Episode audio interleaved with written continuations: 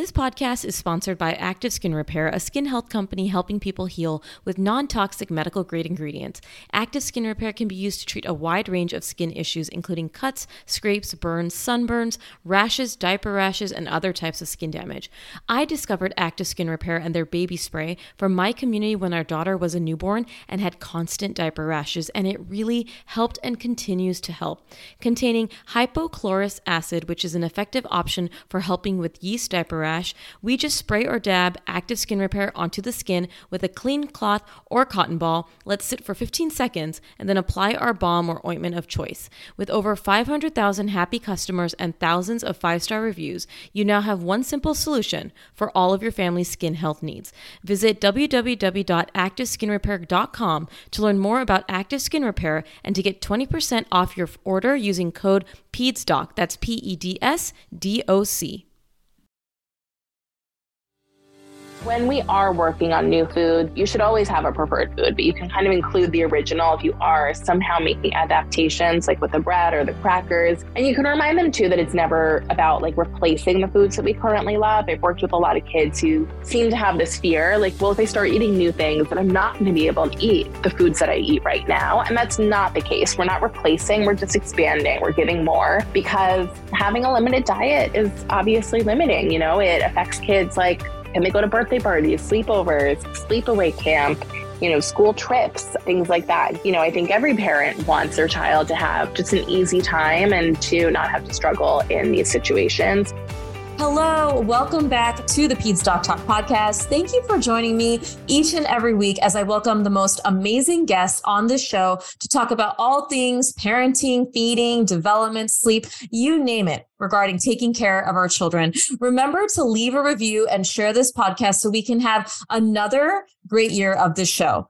Today, I'm welcoming back Jennifer Friedman. She was on earlier this year talking about getting ahead of your child's picky eating. Jennifer is a registered pediatric dietitian and picky eating expert and founder of Feeding Picky Eaters on Instagram.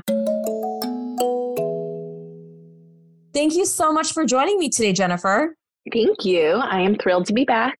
Yes, and we are talking today about what to do when picky eating persists past toddlerhood. Like I mentioned, she was on earlier talking about getting ahead of child's picky eating, but of course, picky eating is a reality and it can persist past those, you know, age of three, four years old. So we're chatting all about that. Make sure you listen to our other episode that debuted earlier in 2023. But Jennifer, if you don't mind, introduce yourself and what prompted you to start feeding picky eaters. Wonderful. Yeah. So thank you again. So I'm Jennifer Friedman. I am a registered dietitian, as you said. I'm a picky eating expert, and I am also an author of a book called Stories of Extreme Picky Eating. And I am a mom to a picky toddler and his little brother as well. Awesome. yeah. Thank you.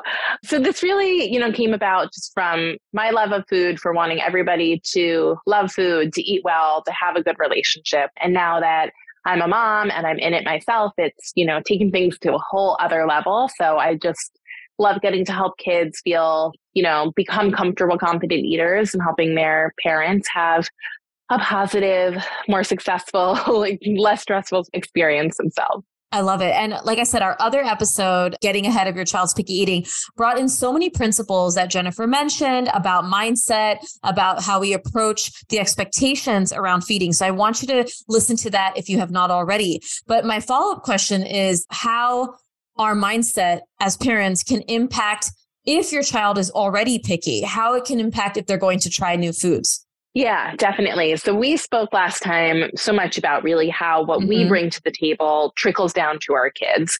And this we can see at any level of picky eating, even before they're picky, even when they're just starting off however they're eating, you know, from day one. So when we really think about if they're already picky and if they're going to try new foods, I see this in a couple of different ways. So first off, if we're making assumptions about, you know, what's going to work mm-hmm. or not work and what they're going to like, that really like closes a lot of windows for them. And I've done this myself where I just assume they're not going to, you know, my son won't like something or, you know, I've tried that already. It doesn't work and then he goes around and surprises me. So we really want to keep an open mind about mm-hmm. things that we do, and we don't want to limit what we're serving them. And again, this happened like just this past weekend with my son, where I was like, I'm not offering him this food. He's already, you know, taken a bite of it before. He's never eaten it, and lo and behold, I didn't offer it. He took it off of the table and went to town on it. And it was fennel. It's a weird food for a two year old. Yeah. So yeah. I kind of got in my own way there. But we can take this like a little bit further than just really what we're the assumptions that we're making. And really, if we're showing up to the table feeling stressed and feeling badly, this trickles down to them. If we're feeling stressed, they feel stressed a stressed eater is not a good eater. A stressed mm-hmm. eater does not have an appetite. So we really want to, you know, come to the table feeling good so our kids can feel good as well. You know, and progress won't come from meals that are full of tension and friction. It comes when there's comfort and connection. And that really starts with us as the parent and what, how we are feeling and how we're, you know, setting up the vibe around feeding and at the meal. Oh, yeah. So much of how we approach parenting is our vibe. I know it's so hard sometimes for parents to hear that, that, you know, because I get it. Your kid's not doing something and you're like, ah, oh, just come on. It's like yeah. the most delicious meal in the world. you know, we talked about last time how, like, the longer you make the food, and even if it's something amazing that you love, your kid's going to be like, eh, I'm not hungry today, or eh, I'm not going to eat it. And you're like, what is going on? So mm-hmm. that mindset really, really helps so that we're not getting into those power struggles. And, you know, like we talked about last time, managing the expectations. I think it's so hard to do, but it can really change the course of how they approach the meal times as well. Yeah, totally. And I feel like I do, there's part of me that feels bad saying this because, again, as a parent, I know that like sometimes you're in it. You know, I have this yeah. like walking my kid to school this morning, like, oh my God, like just gotta go. We just yes. gotta do it, you know? And like I'm a ball of tension. Yeah. But, you know, like, and we all have those moments and it's okay to have those moments. But when that is every single moment, then, mm-hmm. you know, yeah, it's just not comfortable for anybody. And it's going to be really hard for a kid who struggles to eat. Yeah, absolutely. And I think, like we talked about, it's not any, again, placing shame or anything. It's literally just insightful things. Like, am I just being a little too irritable all the time? Like, I get it. We're all going to be like, I think we probably had the same morning. My son was like just dilly dallying with breakfast when normally he's like eating in a good speed and he's like just singing. He's asking me to sing Encanto. And I'm like, what are we doing today? Like, why are we spending so much time with all this extraneous yeah. stuff? And some days are just like that as parents, but it's not, I agree with you. It shouldn't be the norm. It should be kind of the exception that we're kind of getting into those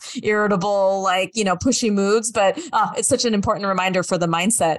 My next question, because, you know, we're talking about picky eating persisting past toddlerhood. This is obviously a very nuanced situation, but what to do when picky eating gets complicated with like food anxiety that you mentioned, or sensory disorders, or we're dealing with just, it's just kind of gone down a spiral of just repeated food refusal? Yeah, this is so tough. And this mm-hmm. is really the parents who I work with, you know, day in and day out, who there's something else going beyond the surface. So, picky eating is a normal developmental phase. We talked a lot about that last time. You know, for a variety of reasons, kids become more selective, their calorie needs change, so they're eating less. So it's normal to see a change in your child's eating, but we do mm-hmm. expect them to outgrow this after a number of years.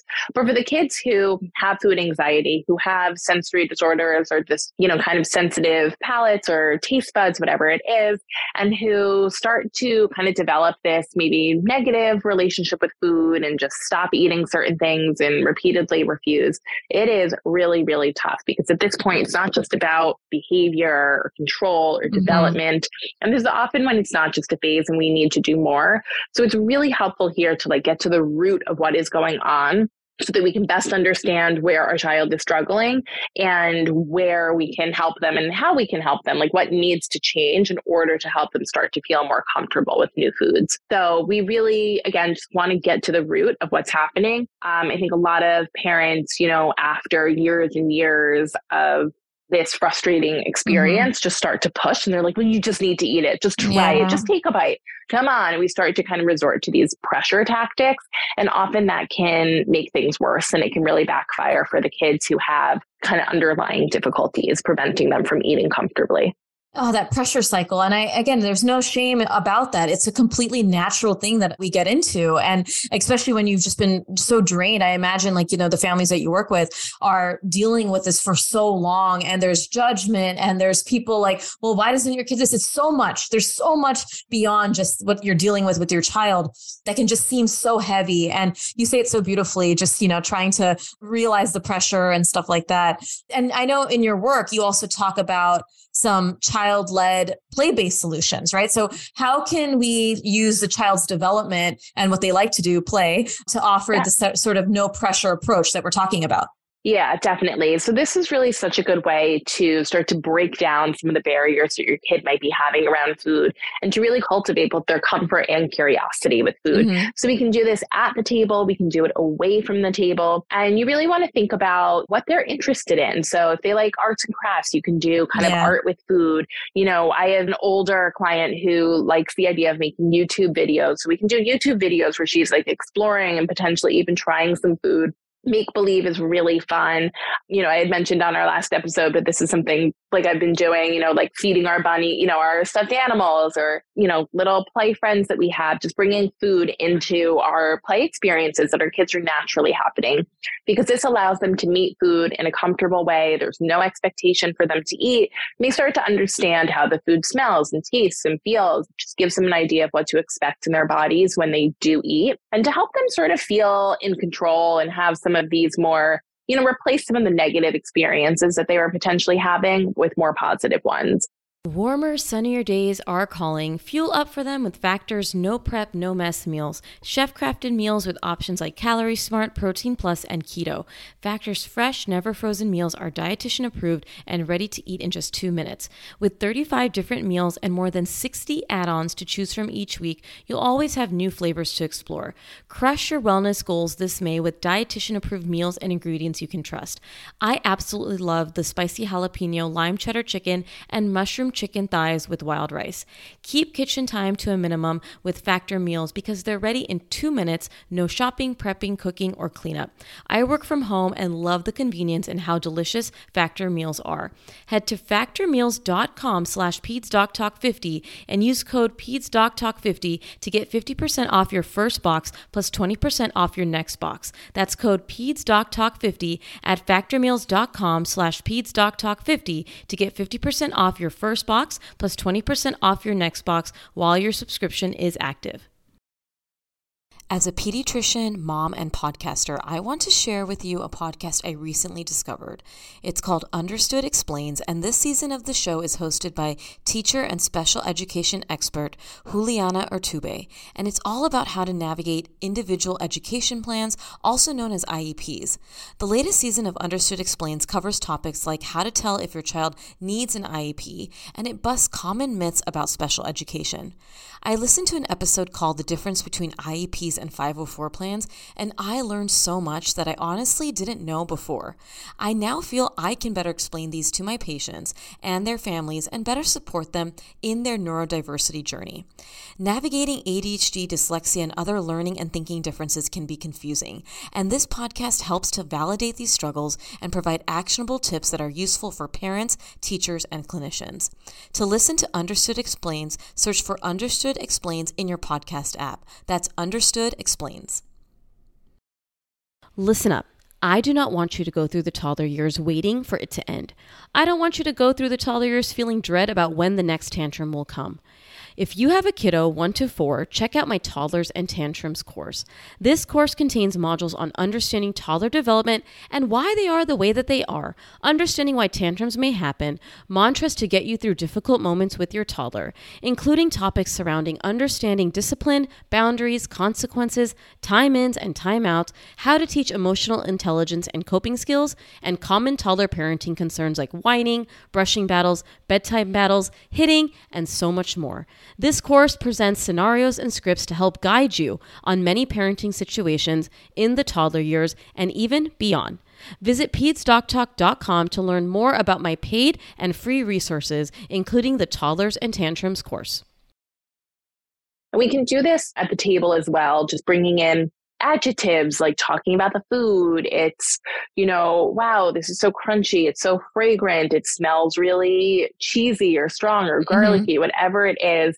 And kind of asking like provocative questions about the food. You know, oh, tell me about that broccoli that you see there. You know, what do you notice about the green beans tonight? You know, I wonder what this bread, you know, is going to taste like, or if we put some butter on it, how it's going mm-hmm. to be mm-hmm. different. And you can create stories around the food. Like, I wonder, you know, where this cauliflower grew up, you know, like yeah. where does it grow? What does it look yeah. like? How many varieties are there? How did it get to us? If this could talk, what would it say? Um, yeah. So just creating some kind of lightness and opportunities for our kids to think about and engage with the food in a more playful, fun, low pressure, easier way. You know, it may be easy for them to talk about the food, but not easy for them to eat it. But that's just a stepping stone that will help them get there. You know, I know talking about broccoli is not the same as eating broccoli. I get yeah. that.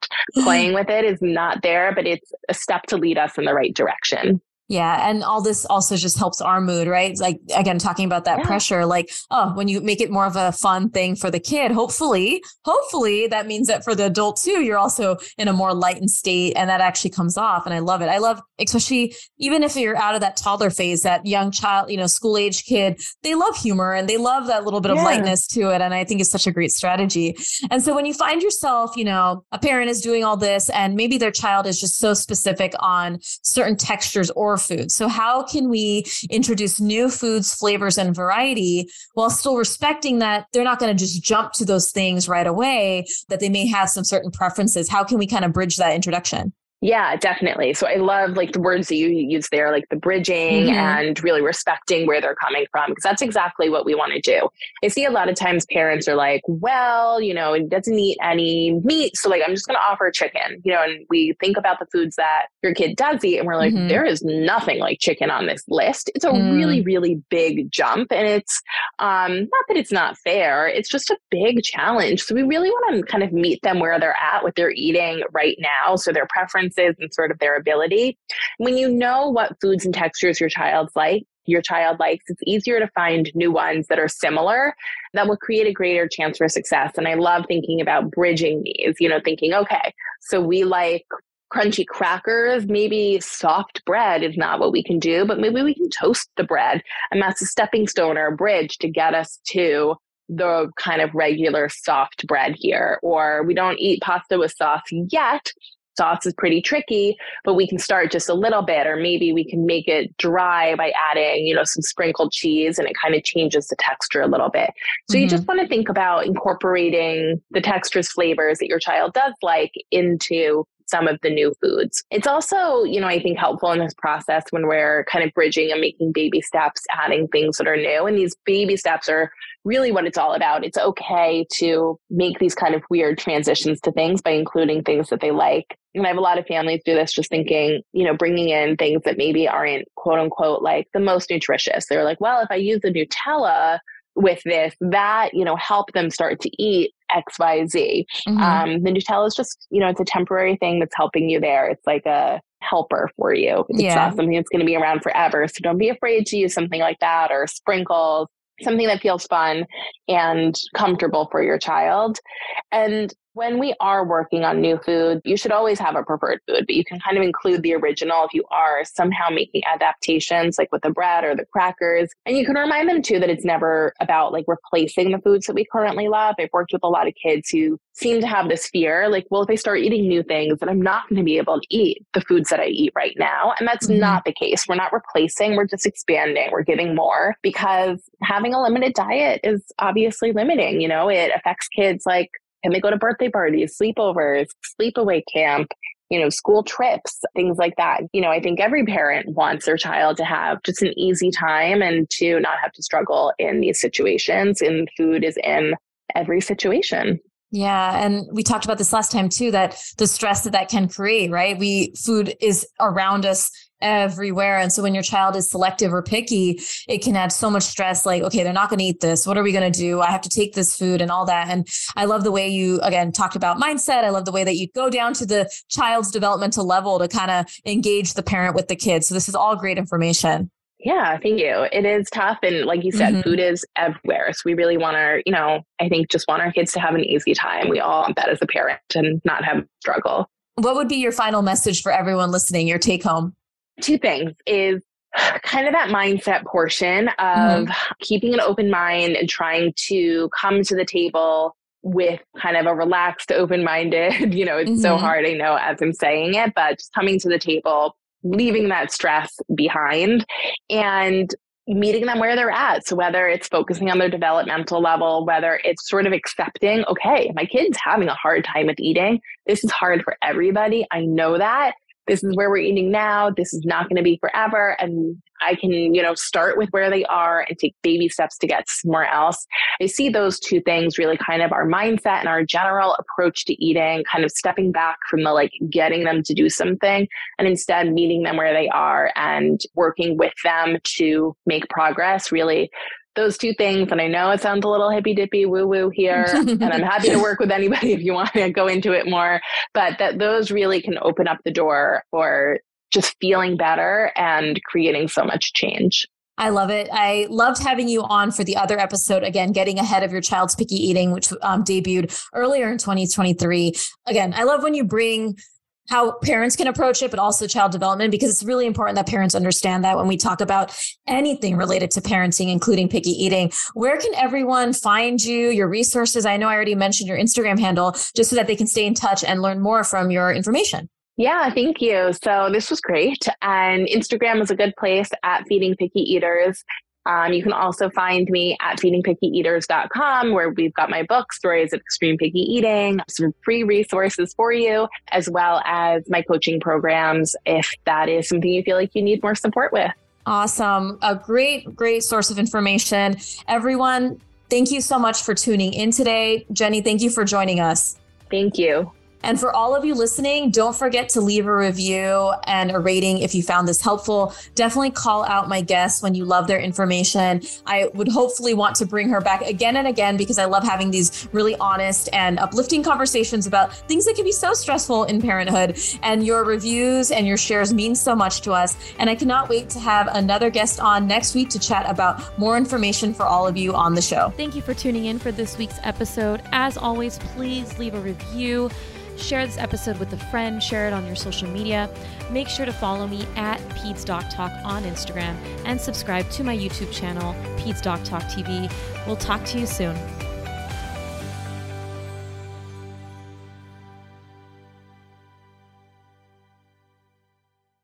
No one told us the truth about parenthood. Why? This is the podcast everyone needed before they had kids because now that those little ones are here, whew, there is a lot to unpack. I'm Rachel Shepardota, and I am your host for the podcast No One Told Us, where we tell the truth about parenting and let you in on all the stuff you really should have known about before having kids. I am the founder of Hey Sleepy Baby, but this podcast is so much more than sleep. We'll be diving into all the topics that you really care about and need to know while you do your best job raising those adorable, tidy humans. Our goal is to just make you feel less alone and less overwhelmed. There are so many things that no one tells us before becoming a parent, and I think that we should really pull back the curtain on becoming a first time or second time mom or dad to share the good, the bad, and the ugly. We'll have a little education, a little fun, and a whole lot of heart that goes into each and every episode. So join me and our amazing guests each week to hear us talk about what no one told us.